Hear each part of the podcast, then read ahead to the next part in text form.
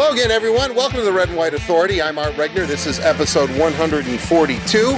Obviously, a, a lot of seasons ended abruptly because of COVID 19, and uh, we'll get into that and see where uh, the Red Wings and how they're going to approach uh, the remainder of uh, this season, if there is a season, with uh, Shawn Horcoff. But uh, I want to remind everyone that the Red and White Authority is presented by Labatt Blue. It is the official Canadian beer of the Detroit Red Wings, and uh, it's always great to sit down and enjoy a few Labatt Blues after a long, hard, exhausting day. But we always ask that you drink our beer responsibly. With that said, uh, no stranger to this this podcast. Let's bring in Shawn Horcoff. Shawn, thanks for joining us. Really appreciate appreciate it.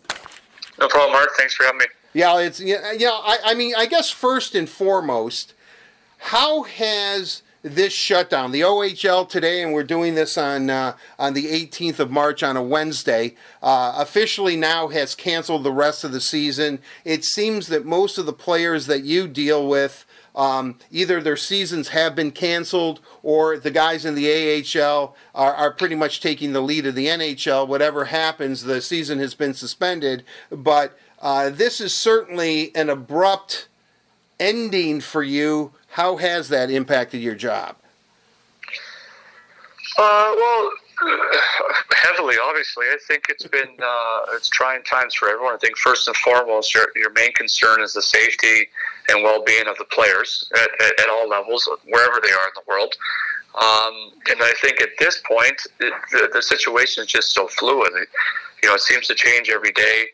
Uh, you know, we're gonna have a call tomorrow. I think today I've talked to a few guys on the development staff, um, the training staff. I think the biggest thing that we're concerned about right now is is differentiating between you know, some some of the leagues are shut down and those guys' seasons are over. And then there's also, you know, like the AHL and the NHL, there's a possibility of them resuming again. So we are dealing with two different scenarios. I think for our guys that seasons are shut down, um, you know, we're going to treat it more like the end of the season right now. So it probably comes at a good time where normally they would take, you know, two, three weeks off to just let the uh, let some recovery happen and let the, um, you know, just just digest the season and and so it probably for them it comes at a good time where they can just kind of stay home and you know self quarantine and really stay out of, of you know of places where there's a lot of people.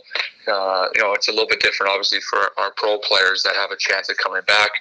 And then at that point, we're trying to do everything that we can to give workouts to them that they can do in a safe environment. Find out what they have uh, wherever they're they're staying during this to find out what they have available to them in terms of training uh, equipment and then trying to put together the best possible program that we can in order to uh, you know to keep their conditioning up.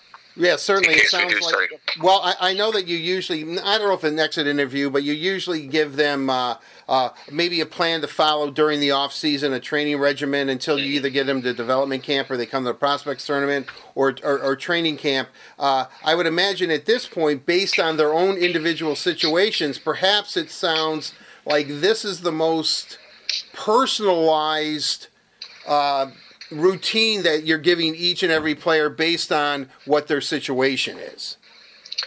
Absolutely, I think that's that's in a lot of ways made the job even more you know cumbersome right now is the fact that we have to go into each person just find out exactly what where they staying first and foremost. That's what we're doing now. Uh, you know where, where's everyone going to be during this time? Where they plan on being if they haven't got to where they uh, to where they do they feel like they're going to end up? Uh, and then once they're there, what do they have available to them? You know, do they have what what do they have uh, at their home? You know, some of these uh, pros especially are probably in a better position where they have fully equipped gyms inside their homes. Uh, a lot of our prospects and even AHL players don't have that. You know? um, so we have to figure out what they have at their uh, you know, that they can get their hands on in order to, to, to build the best possible program that, that we can that will suit them. Obviously, keep them safe and keep them out of harm's way, but also just keep their conditioning up. Because the flip side is these guys are they're professional athletes. I mean, they can only sit around for so long until they get antsy as well. You know, they want to mentally they want to keep in shape. They want to they, they want to stay ahead, right? So that's our job to try to, to, to help them do that and keep them. Uh, you know, give them peace of mind that, that, that they're doing everything they can to uh, to achieve that. You know, I, I Shawn, this is going to be maybe a bit of an off the wall question, but you traveled all over the world. Uh, I am kind of curious. Did you hear about COVID nineteen before? Uh, uh, before uh, you know, we in North America heard about it. I mean, was it something that was prevalent, or when you're overseas, you're so focused on the task at hand that you were made aware of maybe an on, uh, an upcoming pa- pandemic now that it's turned into, uh, you know, just when we all found out here in either the United States or Canada? Um, that's a great question. I, I can't tell you when I really heard about it. I do travel quite a bit. Obviously, there for the World Juniors. Uh, leading up to the World Juniors, I was there once a month. Um, I think it started in November. I think wasn't it late November in China? Yeah, I, am um, pretty sure the time yeah, I've heard. Yes. Uh, yeah, but I, but I, I, honestly I can't pinpoint exactly when I when I heard about it. I know going to World Juniors it wasn't an issue. I, I don't remember it being an issue, or at least a, a large issue where we where, where we were worried about it. Um, I do remember coming, you know, coming back from that and then trying to plan my the second half of my, you know, into January, trying to plan the second half of my season when I was going to go to Europe, and it kind of seemed like every week that ticked away, uh, it, more and more people started talking about it. You know, I think a lot of, especially for Americans, it was all media driven, right? The more right. it hit the media, and the more that it hit, um, you know, social media in terms of Twitter and whatever, Facebook, whatever people are on uh, you know, that's really where people get their information nowadays from their phones, right? So I was probably the same as, as, as, the majority of other Americans. Yeah, I mean, it, uh, you know, yeah, I, I was curious because I know, like, I, every time I, you know, oh, Shawn's here today. Shawn's there today. Where where isn't Shawn? It's almost you know you could almost have a, a Where's Waldo game with you. Where's Shawn in the world today? Because you you do travel so much. Uh, uh, you know, certainly I, I want to get into the prospects now, but obviously we're we're you know everybody listening, all the great uh, hockey and Red Wing fans and just fans in general. You know, uh, you know we're all in it together. So let's just uh, let's just listen and work with one another and follow all the rules and instructions. And sooner or later, we'll be back doing what uh, what we love to do, which is watching uh, uh great hockey players like Shawn Horcoff, former great player, uh, do their thing uh, back on the ice. But with that said, I want to move to asking you a little bit about about the prospects and the season that they've had. And Shawn. I have covered this team for such a long time and been a lifelong Red Wing fan where um, recently, with the abundance of draft picks that Detroit has had and that they're going to have, uh, it seems to me that as opposed to many years ago when they didn't have many draft picks because, quite frankly, they didn't need them or they were trading them for assets for the big club. Uh, it, it seems that the cupboard is not bare, and there seems to be some potential Red Wings in the system now. And I would imagine from your aspect that must be encouraging. Well, absolutely. I think obviously, you know, one of the one of the benefits of, of, of, of not having successful seasons are, are, are, having higher picks in the draft, you know, and I think obviously Ken before, even before Steve came, the last couple of years did a good job of trying to stockpile some more picks. And as a result, I think we've, we've, we've added to, uh, you know, we added some good players to our base of prospects. Um, so it is. It's, a, it's, an exciting time for us, and this draft is going to be no different. It's going to be an important, important one for us, and we hope to add even uh, you know four or five uh, real good names to our prospect pool again. Right. Even though it, right now we're not sure exactly what the league's going to do or when it's going to resume, so I, you know, the uh, I, I, think everybody uh, in Detroit that I talk to is really looking forward to the draft and hoping that this uh, strange lottery system the NHL has is, is beneficial to the Red Wings, who have gone down in the each three years that they've qualified for the lottery, uh, have not gotten their pick. And it's only the first round, too. Let's be honest here. It's only the first round where the lottery applies, and then from there on out, uh, the Red Wings will be uh, leading off the each round of the draft if they have if they have that pick. But with that said, let's uh, let's get into uh, uh, some of the uh, some of the prospects. And Shawn, I, I, I really want to start with perhaps some of the um, the guys that. Um, have played for the Red Wings uh, this season, but are still considered sort of prospects or where they're at because they have bounced between Detroit and and Grand Rapids most likely. And and the first one I want to uh, uh, uh, talk about um, is everybody. It, it, seems that you know he really the next last time he was up here in Detroit really made quite an impression, and that is Filip Zadina.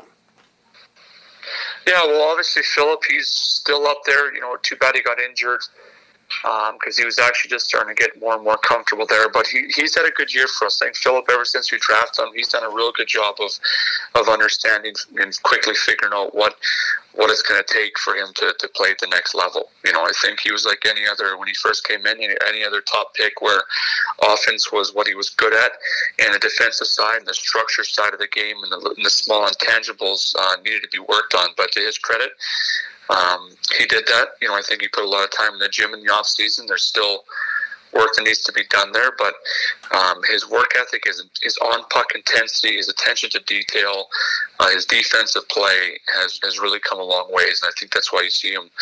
You know, when you watch him out there, uh, obviously his his offensive tools are obvious. You know, you can see them; they're they're on display. But uh, he's become a much more reliable uh, player that the coaches can count on. Right. He, uh, you know, one thing I like about him is his. He didn't sulk, or you know, he has a little bit of bravado, which we all like, and uh, you know, and he is confident. Yet, uh, I think last year being in Grand Rapids, he understood it and he improved. I mean, he seems to have a maturity level for an 18, 19 year old, now 20 year old kid that I don't know if it's rare. Maybe it's the nature of how uh, young hockey players go up through the ranks, but he has a, a, a real good understanding of where he's at and what it will take to be successful in the NHL. Yeah, exactly. I think that's just maturity, right? That's one yeah. thing when you one thing that uh, is completely different here, I think, as an organization is you, you're starting to see these 18, 19, 20 year olds, as, the fans and the media in general, so much more earlier than you have in the last 25 years. You know, mm-hmm. very, very few uh, players came in and played uh, sub 20 in the Detroit Red Wings uniform. You know, I think there was they had so many successful teams. They were they were known as an older, more experienced team, and it was very difficult for players to come in and make that squad because they were so uh, they were so talented and deep. Um, so really, what they had to do is they had to get you know sent down the minors. They had to pay their dues and really dominate that league before they were called up. But obviously, times have changed. The leagues change in general. You don't see that as much anymore across the board. And uh, so I think that you're seeing more that these 18, 19 year olds that come up on all these teams, and yeah, you can see the talent, and, and yeah, maybe they're good enough to play in the league, uh, but their their overall game isn't as well rounded as as uh, as you'd like it to see, and and really they're kind of learning as they go. Right, and you know, and he he has made great strides, and uh, I'm looking forward to seeing uh, you know him in the Red Wing uniform for a long time. Another guy who uh, who I really uh, think has a unique skill set that translates well to the NHL game. And when he was up for his 21 games or so this season, uh, Givani Smith. Yeah, Givani, you know, really played well for us in the first half of the season. I think he was, you know, our most, if not our most consistent uh, forward down there in terms of his play. Uh, he just brought, you know, he really worked hard in the off season on his conditioning, his skating, and I think that was a big difference for him this year. Is you know, he, he, was able to sustain. He plays a difficult role in that he needs to bring energy every shift. That's and it's not easy to do. He's not a guy that needs to be that, that's sitting on the outside looking looking to create offense. He needs to be in there, be physical, turn pucks over. You know. Um, be, be a pain in the ass really to play against and, and and he's really starting to, to, to learn that role but that role itself takes a lot of energy to do and takes a high level of conditioning and I think to Givani's credit uh, he's you know the last two summers he's put that time in, and, and I think he's starting to reap the rewards of that. Well, yeah, what I like about him when, when when the Kings were here, Drew Doughty spent a lot of time being engaged with Givani, and I remember Jeff Blashill telling me if Drew. Doughty's really more yeah. wanting to be engaged with Givani Smith, than he's doing his job. And it was quite funny because I think Drew Doughty, whom I actually love as a player, by the way. But uh, I, I just think that you know he was kind of laughing about it, but you could tell that you know Smith was in his head a little bit. Well, I mean that's it's funny. We we spend a lot of time trying to convince Givani on. Uh, or make not convince him, but make him realize that you know you're in a unique position where you really you can you, you, you can be a positive influence on the game and without even scoring a point. You know, and I think that's hard for these kids to learn because even these other, like Givani would produce points. He was a, he was a production player, played power play all the time in junior hockey, and not that he's. Of course, we want him to score for us and we want him to produce points, but he's also a guy that you know can also you know can, uh, affect the game in a positive level uh, without having production have to be his calling. You know, so um, but to his credit that's also a difficult thing to do without taking penalties. And I think early in his career, uh, he struggled doing that. You know, he struggled playing that role and playing that type of style that it really does come natural to him, but without taking penalties. And that's one area that I think he's improved a lot in is is is doing that and staying out of the box. And uh, you know, all the top Past all the top energy players in the league are, are, able to do that. And there's a reason why they stay in the league for so long, uh, because no coach wants to put a player out there that he thinks is going to put them, you know, put them down a man every time that. Uh, uh, every time that the game needs a shift in energy. So he's trying to figure that out as well, and uh, it's, a, it's, a, bonus for us if he does. Um, a player, um, a fellow Michigan Stater, uh, uh, Taro Hirose, who uh, his 10 games last year, he was setting Red Wing records. Uh, now he he was up for a while with the Red Wings and has been fo- performing quite well uh, with the Grand Rapids Griffins. Yeah, Taro, you know, he's. Uh, I think probably Taro's probably a little bit disappointing the year, being up and down year for him. You know, he probably envisioned as a guy that wanted to be in the NHL um, right from the start and kind of stayed there. But uh, it, it's a it's a process. It's not easy for kids out of college, uh, you know, to come right in and and, and, and step in and, and just stay and be a pro, you know, in, in the NHL. I think Taro's kind of going through that. I think the biggest thing for him is just strength. You know, he needs to put on on more strength to be able to handle himself in traffic and in 50-50 battles and in the hard areas. And um, to his credit, I think he realizes that. Uh, the good thing about Taro is that he went down, he didn't sulk, he was positive with it right away and, uh, and, and put up good for production with us down there, or production for us when he was down in Grand Rapids. So uh, he's still a player that we believe in. Uh, he's just he's just going through the process that it takes to become physically strong enough to, to be able to do what you what he's going to be able to need to do in the NHL unlike past times when we've had Sean on, I, I would go through forwards and then defensemen, but uh, I, am going to kind of mix it up a little bit. Uh, I'm, I'm, going to go to a couple of defensemen who have seen time in Detroit this year, and uh, let's begin with uh, with Dennis uh, uh, Cholowski. Dennis again is a very intriguing player because, as Jeff Blashill says, he you know he's he can run a power play and he knows what he's doing there. Uh, his game still needs, I guess, to become, if this is a fair assessment, I know you'll tell me, uh, full circle, so to speak. Yeah, I think so. I think, like, you know, Dennis, uh, you know, I think it the one area that he needs to improve on, and, and we've been clear with him on that, and, and he knows this, uh, is his defensive game. You know, he needs to be a guy that's very few players in the league just rely on, on strictly offense. Very, very few, especially defensive players. And um, you know, Dennis needs to be a guy that, that the coaches can put out there and in important situations and know that he's going to be able to play against other teams' top lines and top players and not be a liability defensively. And and, and Dennis like I said, he was he's another one of those guys that was brought up as a very offensive defenseman, and and wasn't really taught the the um, I guess the details of, of defending, and, and he's going through that process right now. He's learning it. Um, to his credit, like I said, he spent uh, you know the last couple summers, the last three summers actually in Detroit, and has put on a ton of strength. So physically, I think he's there. Uh, now he's just learning the details and and the, the small intangibles that it takes in order to to defend at the National Hockey League level, but. Um, Dennis is another one. We, we, we, still believe in Dennis. It's just a process to make the NHL. It's not an easy one, and he's paying his dues right now and, do, and doing a good job of it. Uh, a player when the last time we had you on, I said maybe his offensive numbers, uh, because this was his first year playing in North America, uh, that th- there might not be where you what you want. Maybe you're a little disappointed in that, and you came right back at me and said, "No way, Art! I'm telling you right now, we're very very happy with him." And since he's been called up to Detroit, I think everybody is really really happy with him, and that is uh, Gustav, or as he likes to be called, Gus Lindstrom. I think I don't know if he's a pleasant surprise because you seem to have faith in him the last time you were on the program, but uh, you know this kid hasn't really missed too much of a beat. I mean, he's been pretty impressive for the role that he has here in Detroit. He has. I think, um, like one thing about Gustav from the moment that I saw him, I, I just really liked his hockey sense. He was a very, very smart player. I liked his poise with the puck, his ability to make plays under pressure, and I thought his game over in Europe uh, was going to transfer very well to to the North American style game because he's a guy that he likes the physical style too. He's aggressive. Uh, he's a good defender. Um, but he, he really made good plays under pressure, and, and that's that's something that you have to be able to do in North America. You have to be able to skate back, get the puck, and break the puck out in tight spaces and under pressure if you're going to be a successful defenseman.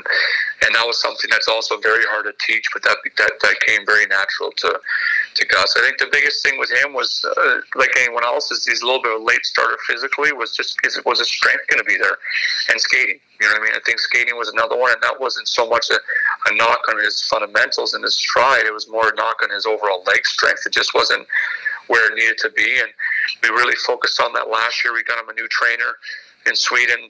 Um, we got him a new skating coach in Sweden, and really try to structure his summer plan uh, to just increase that and fast track that as much as possible. Um, and he did a good job. He did a good job. He put the he put the work in.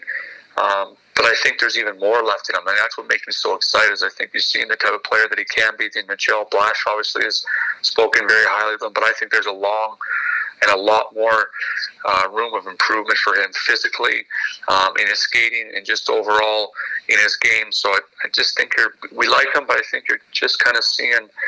Uh, the potential that he has, but I think there's more from him there. So, yeah, he's a good prospect, and we're, we're excited for him. Uh, I'm, I'm, now going to turn our attention to some guys who uh, are in Grand Rapids, did not play uh, in Detroit this season. Uh, and uh, let's begin with a guy who did play in Detroit, a couple of guys actually that played in Detroit, but and uh, first, I, I, I want to go and I don't know, maybe he did play a couple of games early on.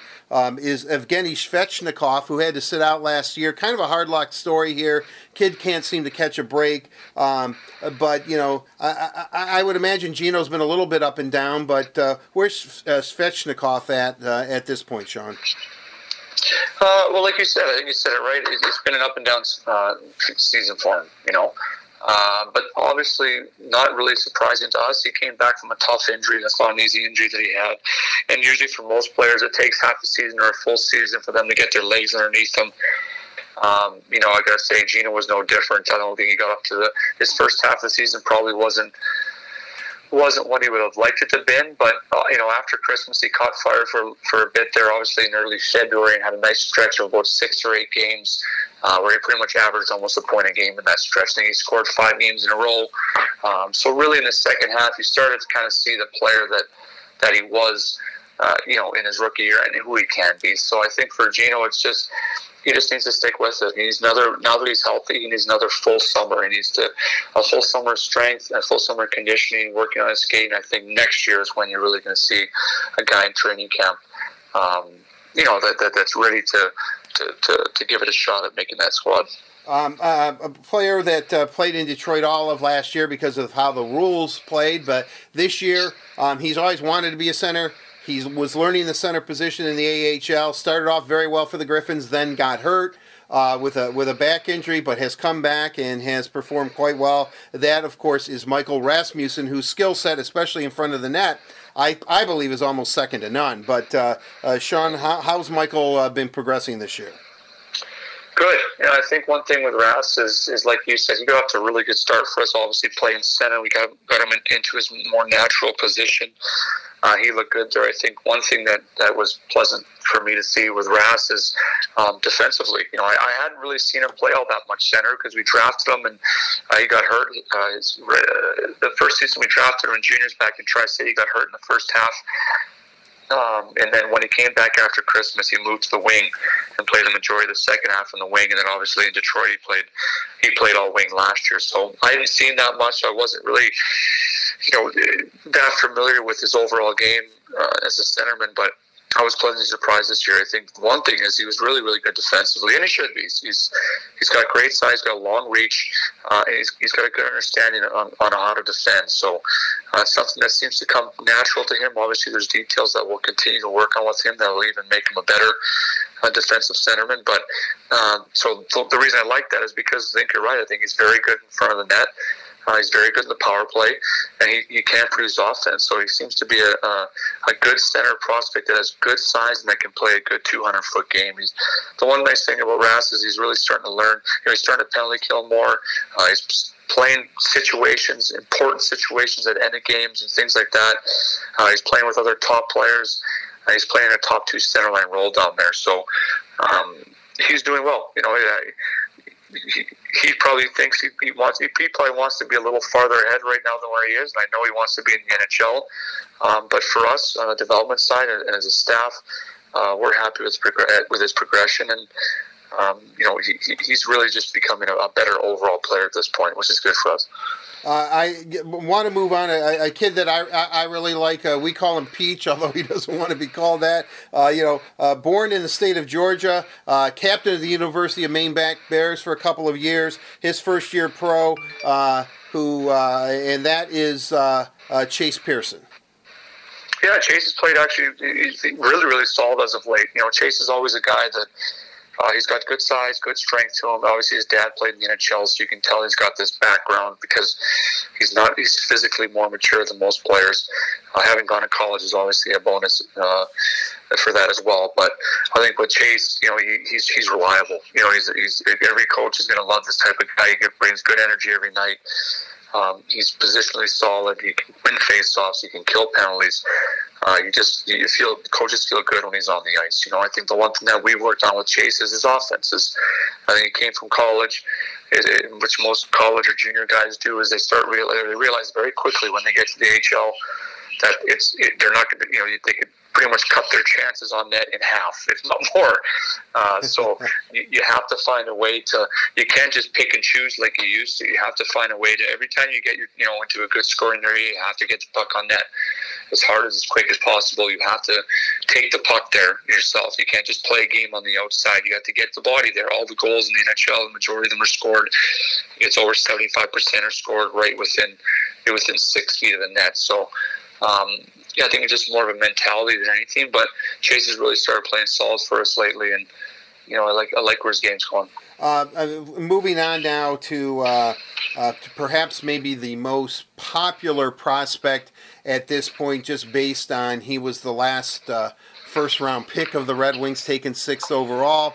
Uh, young 18 year old German. Moritz, or better known as he likes to be called, Mo Seider, who I don't know, I'm not even going to say exceeded expectations, but he certainly has looked as advertised. I mean, at the Prospects tournament, I thought by far he was the talk of that Prospects tournament, and there were some real high end prospects at the tournament in Traverse City. But uh, Mo Seider seems to be one of these players that his hockey IQ is above the charts considering he's such a young player.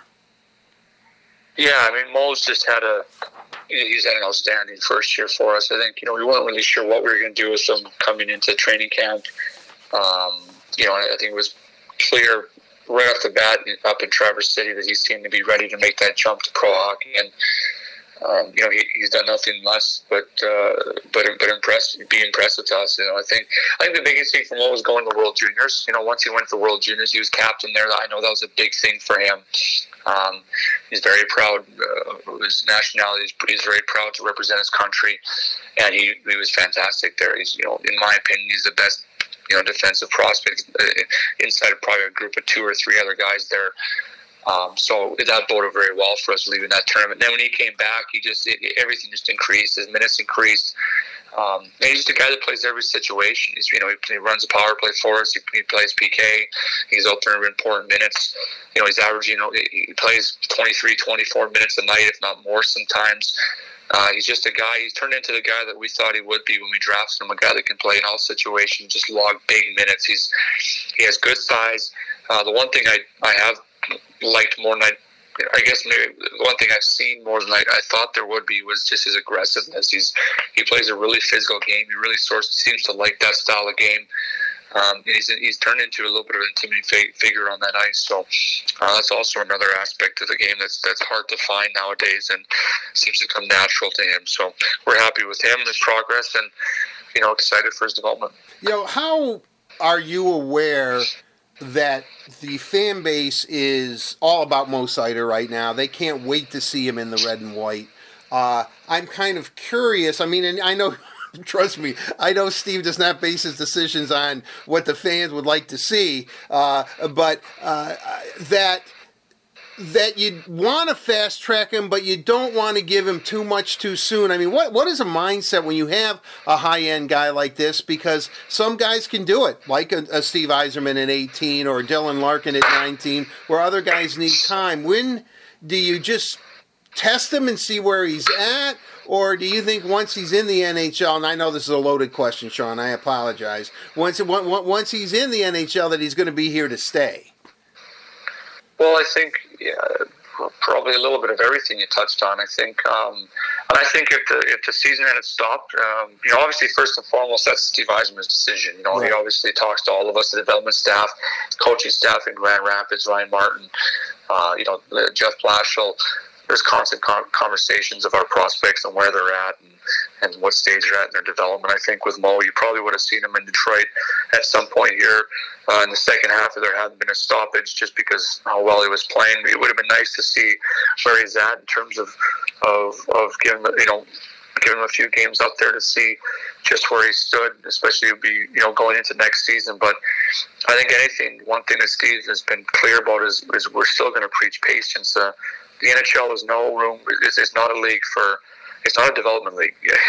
you need to be ready to, to come. If, if, if you can come in at, at, a young age and play meaningful minutes um, in important situations and be a positive influence to the game every night, you're going to stay. You know, and I think the best thing for us is, you know, what we don't want to do is get into a carousel with, with, with any of our prospects, bring them up, and oh, they're not ready after three, four games, and sit them down. You know, so I think if anything, we'd like the goal is that when we call these guys up, they're ready to play and they're ready to stay. You know, and uh, we know that's not going to be the case for all of them. Some of them will be, some of them won't be, and it'll take some more time. But uh, we prefer to, you know, we prefer them to be down in Grand Rapids playing first PP, first PK, uh, you know, in all important situations, on the ice in the last minute of every games. I mean, that's where the true growth is. You know what I mean? And then, and then, and then once they're they're down there and they're dominating in all those situations, that's there's no secret that that that, that tells everyone around the league that they're just ready. They're ready to make that step, and and history tells us that that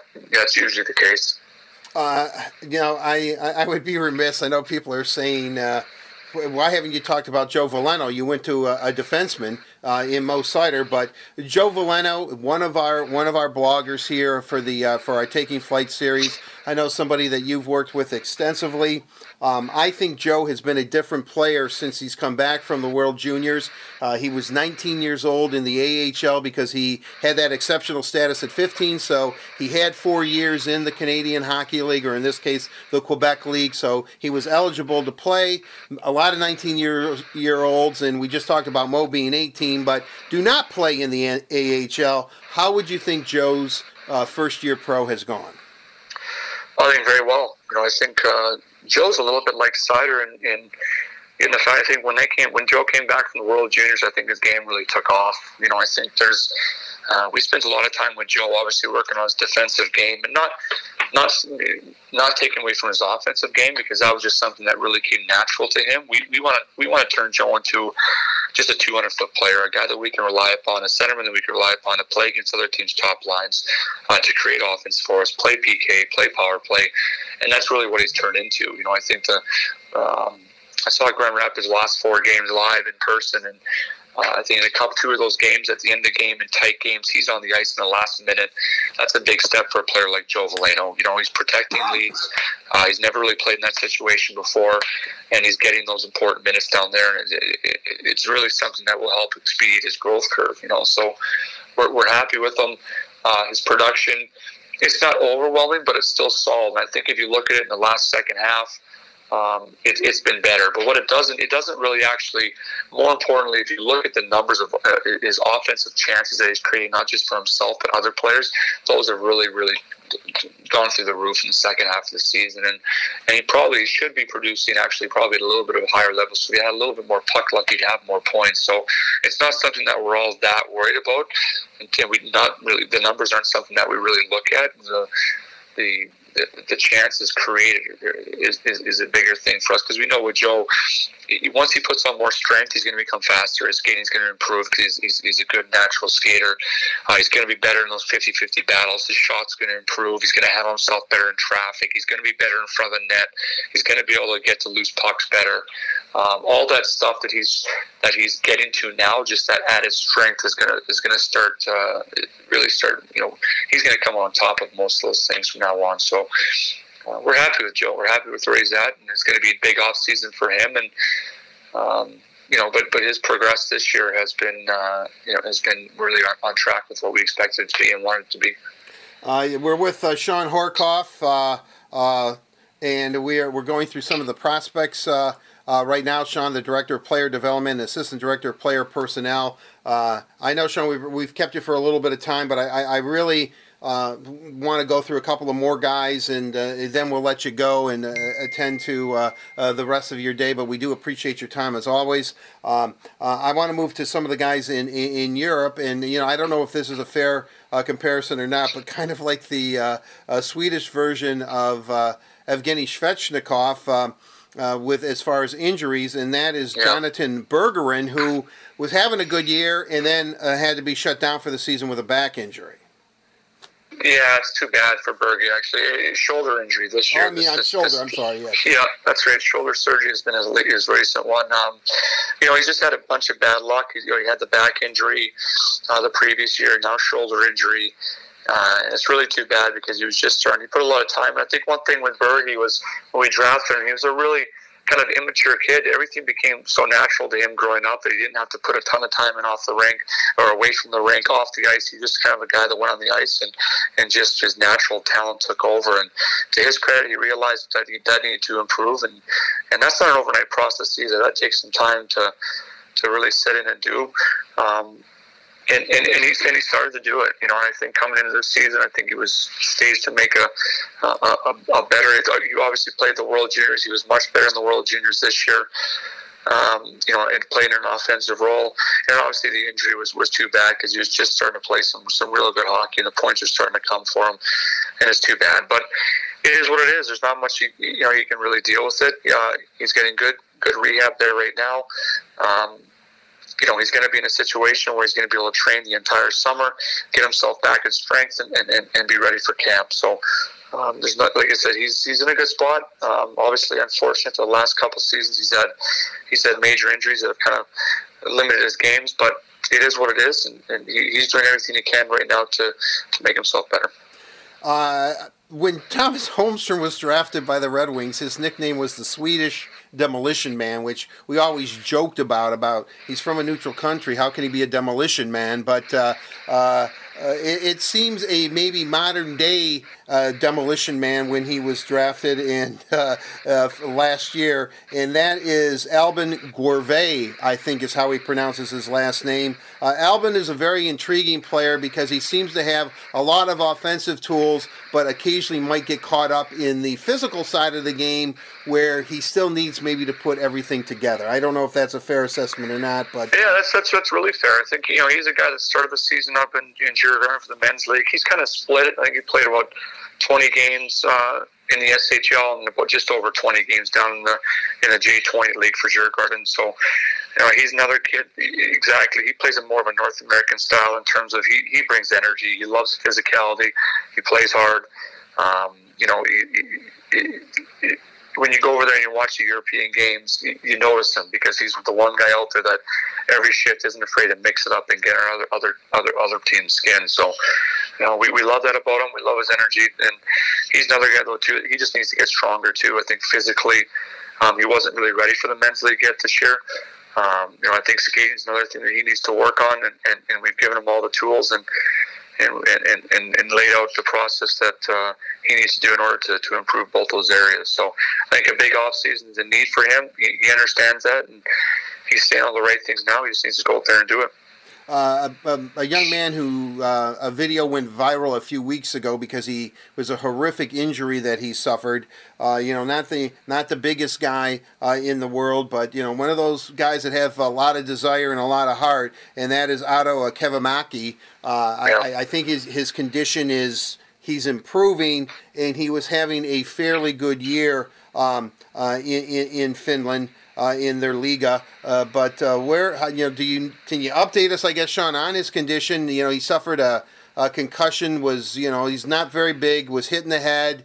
Uh, you know uh, his mother was Instagramming things, and uh, but overall where he's at at this point with his injury and how his season was going up until that tragic moment. Yeah, good. I think you know first first and foremost he's doing much better. You know he's he, he's um, thankfully after I mean it was a major hit obviously and and and there was concern immediately with you know with the next short period of time after it had happened of of, of how he was and how he's going to be but he responded to it very well um, I've talked, you know, our, our, our, our Finnish coach is in contact with him regularly.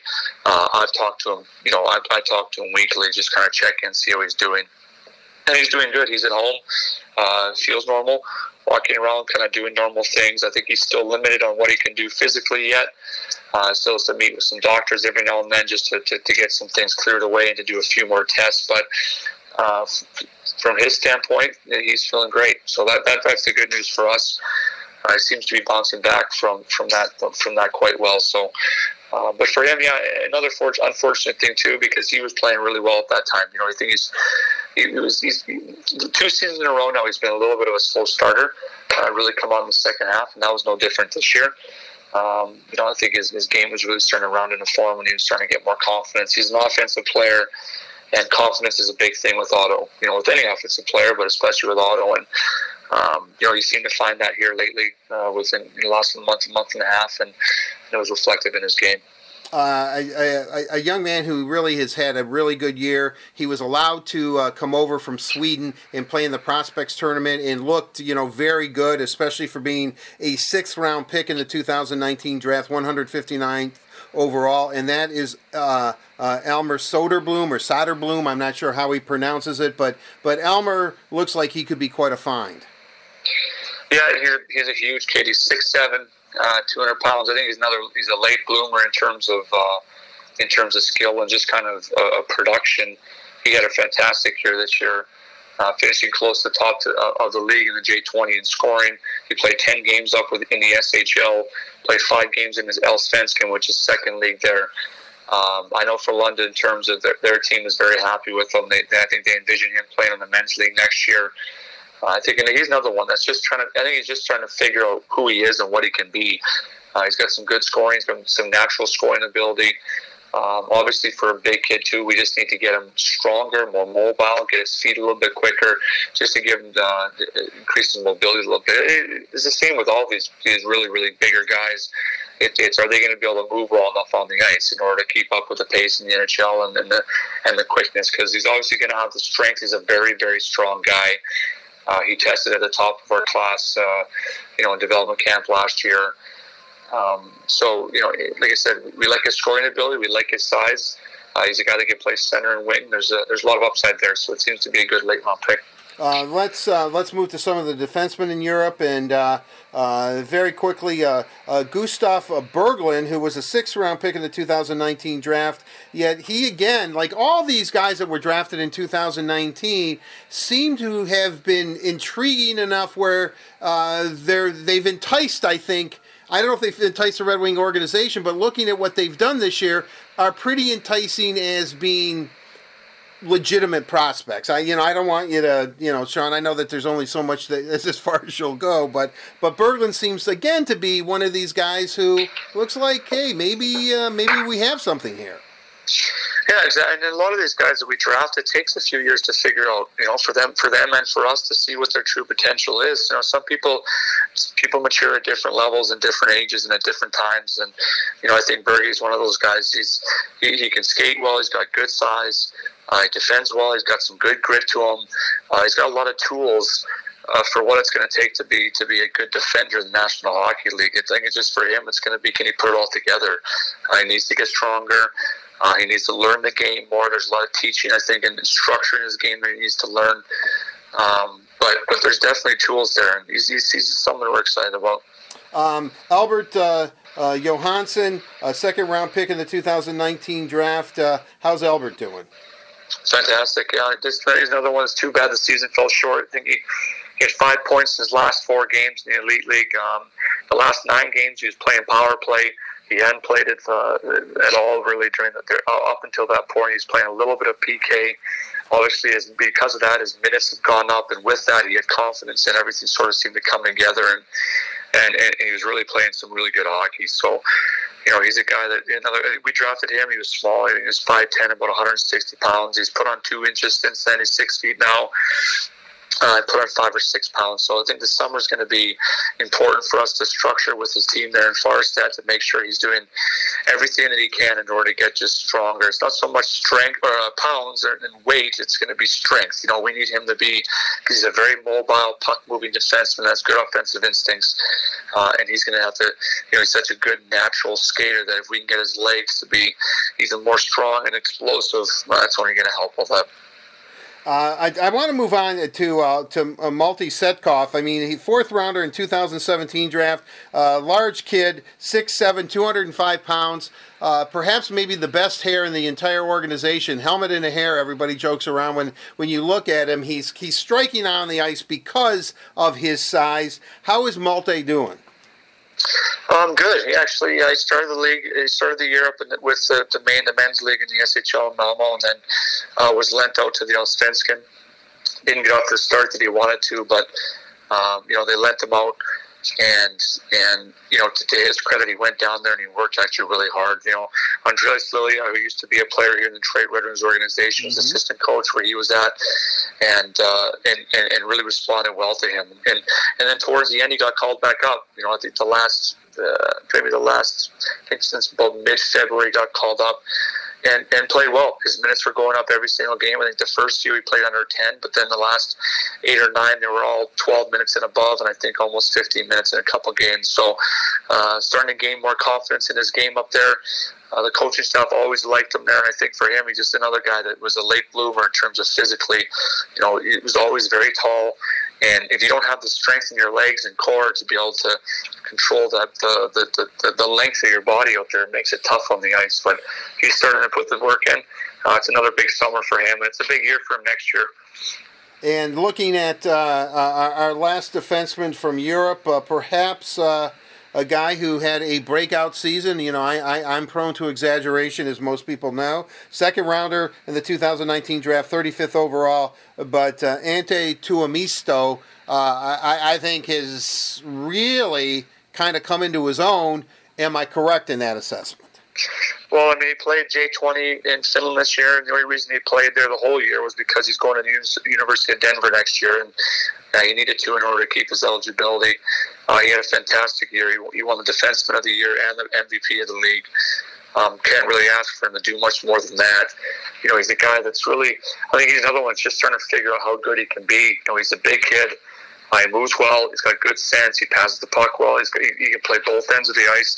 Obviously, there's some structure and detail to his game that, that he's going to need to learn, but that will come with good coaching and experience. Um, but he's a kid that needs to physically put the time in. You know, we want to get him on the ice. If we can make his skating a little bit better and improve it, because uh, there are there, there, are good there's good tools there and there's good structure there. Uh, just I think I think leg strength is a big thing for him. If he can put on some more leg strength, you're going to see his skating improve. And with that, uh, really the uh, he's got a lot of a lot to like. There's a lot of ability there and going to Denver is a good move for him. I mean, you get on that small ice surface, and uh, obviously Denver year in and year out is a, is one of the top notch uh, collegiate programs. Exactly. Yeah. So uh, let's move to uh, a few guys that are, are in college or playing here in North America, and then Sean, I promise we're going to let you go. I know you've given us a lot of your time, but uh, uh, you know the, the the prospects are, are our fan base certainly Red Wing fans are really curious about some of these guys, and uh, uh, let's move to uh, uh, Robert Mastrosimone uh, played at at B, BU this year, um, and obviously a, a, great talker. a real hockey player. He's been described by some people in the organization. How was Robert's freshman year? I think he had a good year. You know, I think like with one thing with Roberts, we drafted him. He's another one that was really light. You know, he's five ten. I think maybe 165 pounds, 70 pounds. Um, and he's another one that just college is not an easy step for anyone, especially uh, smaller true freshmen. Um, but to his credit, he went in. I think he got you know 17 points in 34 games. Um, the nice thing about him for him was that they had a lot of injuries there this year, so he got to play bigger roles, bigger minutes than he probably normally would have as a freshman. And I think he did well. You know, Robert knows that this summer is going to be a big summer for him in terms of training uh, getting physically ready for next year. But he's got great great grit. I like his hockey sense. He's got some good offensive ability. He seems to be a guy that can obviously play both sides of the puck and, and, and bring good energy to a team as well. So um, there's lots of upside to him. Great attitude in this kid, and he's only going to get better. His uh, his teammate at uh, Boston U. Uh, uh, also drafted last year in the fourth round of the 2019 draft, uh, Ethan Phillips. Yeah, Ethan, another pretty similar to, to, to Mastro in terms of you know he's a guy that uh, just needs to put strength on. You know, he's he's, he's got a slight frame, uh, good skill, good really good skater. Um, you know, can play center, can play wing. He played, he played the majority of the year there in center, especially when they had their injuries. But um, you know, unfortunately, he got hurt there at the end of the year and was out. But that doesn't really affect him now. Um, but for him, he just needs a big summer. He's, he's like I said, he's the same as Mastro in terms of he just needs to get strength on, which will allow what his mind and his skill set want want to do on the ice. You know, I think he's one guy that struggled a little bit in traffic this year and under 50-50 battles. Not afraid to get there, but but when he did get there, obviously in college you're playing against men, and it was difficult for him. So I envision him to put a good summer and having a better year next year based on names, uh, this kid could be a superstar. But uh, uh, it seems to uh, uh, finally be, uh, you know, coming into his own a little bit. I know I've used that expression a lot today, but you know that is he plays in the USHL for Green Bay, and, and that is Ryan O'Reilly. Yeah, you know, I think he's he's he's committed to Arizona State University next year. Um, I think he's excited to, to, to, leave junior and go do that. You know, he's a guy that's a scorer. And when, when Ryan's playing his, his, game, he's putting the puck in the net and he's using his size to get on the forecheck and turn pucks over and, um, you know, be a, be a good physical presence, get to the hard areas, get to the front of the net. And uh, so, you know, we're excited to see. I think for him, it's just another step in the in his development next year, going to ASU, going to a good program down there, and you know we're going to look forward to seeing what he can do in college. You know, a, a guy who hurt himself at, at development camp, at each development camp that he has been at. Uh, he has played uh, very, very uh, uh well and seems to be making a remarkable uh, recovery. That is Jack Adams. Yeah, I spent time with Jack a couple weekends ago. I flew into Boston to see Seth Barton play, and and a couple other games. And then uh, I, I, I got a hold of Jack. He, actually, he was training that day, so I went down there and watched him train. He's ahead of schedule. He's doing great. Uh, he's skating already. You know, one thing about Jack, he's just, he's got an incredible attitude. You know, he, he's he's never he's he's almost a guy that you got to worry about doing too much. You know, like overtraining. So, um, to his credit, he's got a you know he's, he's organized his own training there. Uh, he's found skating coaches, you know, with our guidance. Um, you know he's he's doing everything he possibly can to get himself back from this injury, and, and you know he wants to have a big year next year in college, and I'm I'm, I'm hoping he does because he's putting in a tremendous amount of work. Uh, rehabbing this. I know his summer is going to be no different, and I think he's going to come back and be a beast next year. I'm looking forward to seeing him play. And uh, you you just mentioned him because you went to see him. He plays for UMass Lowell. Uh, somebody who I think is really based in reality too. A very well grounded player knows that he uh, you know, is a few years away, shall we say. Uh, that is uh, defenseman Seth Barton. Yeah, no, Seth. Uh, I think Seth played some real good hockey towards the end of the year.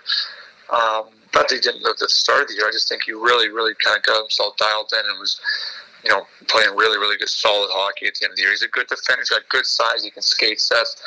Um, you know, I think one thing is is I think the offensive side of his game is starting to come a little bit more. He's getting more pucks through the net. He's jumping up in the play more, uh, becoming more of a well-rounded defenseman. But uh, he's relied upon in, UMass for big minutes. He's only a sophomore year. He's got two more years of eligibility yet. So, you know, I know he wants to have a big summer this year and, and hopefully have a, a big year next year and, and, and make us make a decision.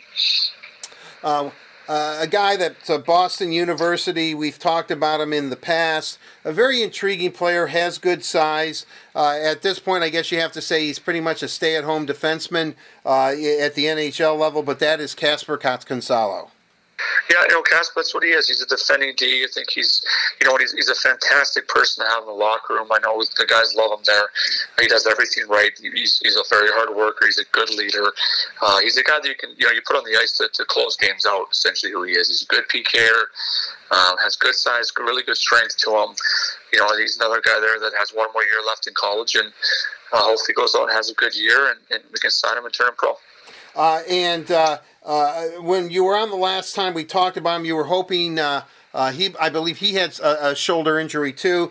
That he would be uh, play enough in the in the CHL and in the Quebec League to make the World Junior Team for Team Canada, which he did, and his comeback was traded from, I believe, Nova Scotia to Moncton. that is Jared McIsaac. Yeah, know, Matt got traded to. It's too bad their season ended because Moncton was was one of the better teams in all the CHL. Had a good chance of winning the uh, winning the whole uh, you know the whole tournament or essentially the whole national championship there, which is their their their Memorial Cup. But um, you know, got to give Matt credit. You put you put a, a tremendous amount of work in in the first half of the season to come out and and to get himself ready to make that World Junior team. He, fortunately, he did. He made it. They went over there and they won. I think it was a great experience for him. Um, and, and, granted, you know, he'll be the first to admit, I think, once he came back from the World Juniors, it took him a little bit of time to get up to speed, which is understandable. Haven't been away from the game for that long, but the last 10 games or so, uh, he really started to play the type of hockey that he's capable of. And, you know, he's coming upon in huge minutes there on one of the best teams in Canada. Uh, all situations, plays against the other team's top lines, PKs, power plays. Uh, he's coming along nicely. He's a guy that, uh, you know, will have Grand Rapids next year. Right. I was just about to ask you that. I, I'm under the impression that he'll turn pro, obviously, and uh, that he, uh, at least early on, is ticketed for GR next season. Yes. Yep. Okay. Uh, all right. I, I, I want to move, and I'm always apprehensive to ask you about a few uh, uh, of the goaltenders, but a couple of guys have really stood out and are really on top of mind. Uh, but let's begin with Filip Larsson, who seems to be having the, the injury bug, but when healthy has shown at least flashes of the goaltender that he has been at the collegiate and also at the USHL level. Sorry, I missed that. Uh, did you say Larsson? Yeah, Filip Larsson. Yeah, yeah. Yeah, sorry. Yeah, Filip. I think you know. I think one thing with Filip is is he's facing adversity for the first time in his career this year. You know, I don't think it went. I don't think the year went the way he probably envisioned it going, which is fine. You know, I think it, it, that's usually what happens in pro careers for anyone that plays any sort of or makes any sort of career out of being a hockey player. There's going to be times where it doesn't go well and you're going to have to face some adversity and you're going to have to dig in uh, and, and, and, really change how you do things and, and, and, try to put more, more, more work ethic and find out what your deficiencies are and work on them, you know. And I think that's where Filip is right now. I think it's a good position for him to be in. I don't think adversity that he's going through right now is going to hurt him. I hope, if anything, it helps him. And he, he's another one that needs to, you know, he needs a big summer. He needs his conditioning and his strength and his, you know, he needs to, to work on some of the deficiencies he, he has in his game because there is a good goaltender inside of him. Um, you know, he just needs to go and work on work on areas that can, can bring that out.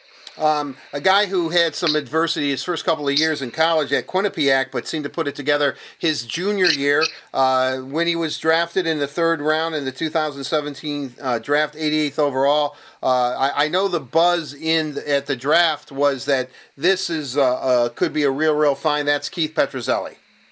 Yeah, Keith. I mean, good for him. He had a really good bounce back year this year. Um, I think for him, when we drafted him, you know, you had a really physically and mentally immature player. You know, I don't think he was.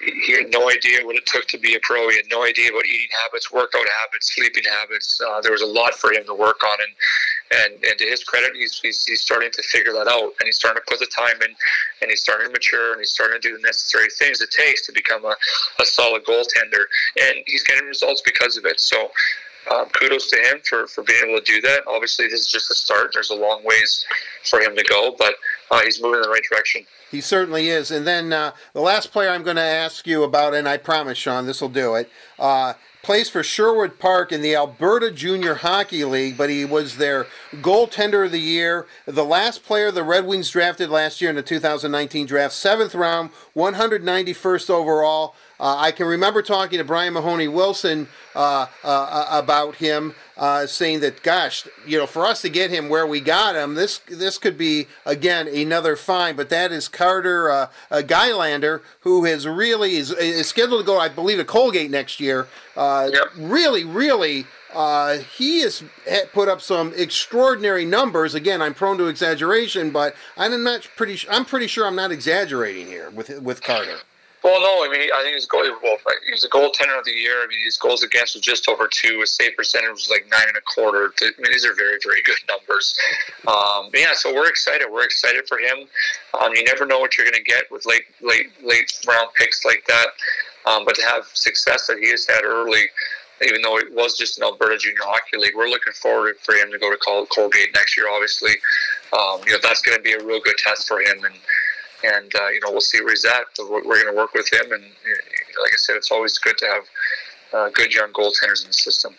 You know, uh, Sean, uh, thank you for joining us. I, I, really do appreciate it. It's uh, you know you always uh, give us a, a, lot of time, and uh, and it's it's just a, a, pleasure to talk to you. Uh, and, and, again, just to wrap it up, it does seem Steve is preaching, Steve Yzerman's preaching patience, yet it does look, as we said earlier, and just to wrap it up, uh, there there are prospects in the in the pipeline. Uh, the Red Wings will be turning this around. I'm not even going to say eventually, sooner rather than later. Yeah, I mean, I hope so. I mean, that's our job, right? Is um, obviously now with with, with, with Drapes on the draft, you know. Um, you know, he's going to go out there with his staff and, and do the best possible job to get us good quality prospects. And then we take over, obviously, Nick Cromwell and Dan Cleary, myself, Brandon Naurato. Uh, we look forward to the new prosper, the new crop of guys coming in after the draft, whenever that may be is. Um, but you're right. I think there's some, some, some good young players coming up. Obviously, it does take time uh, very few players make that jump within their first or second year. Most of them take some time to to develop their game, and you know ours are going to be no different. But we do have some guys that are close and they're knocking and uh, showing showing good signs, and we're just going to continue to put as much time as we possibly can into and developing them and, and, giving them every opportunity or giving everything that they need to, to reach their, their, their, true potential and full potential. Shawn Horcoff, the Director of Player Development and the Assistant Director of Player Personnel for the Detroit Red Wings.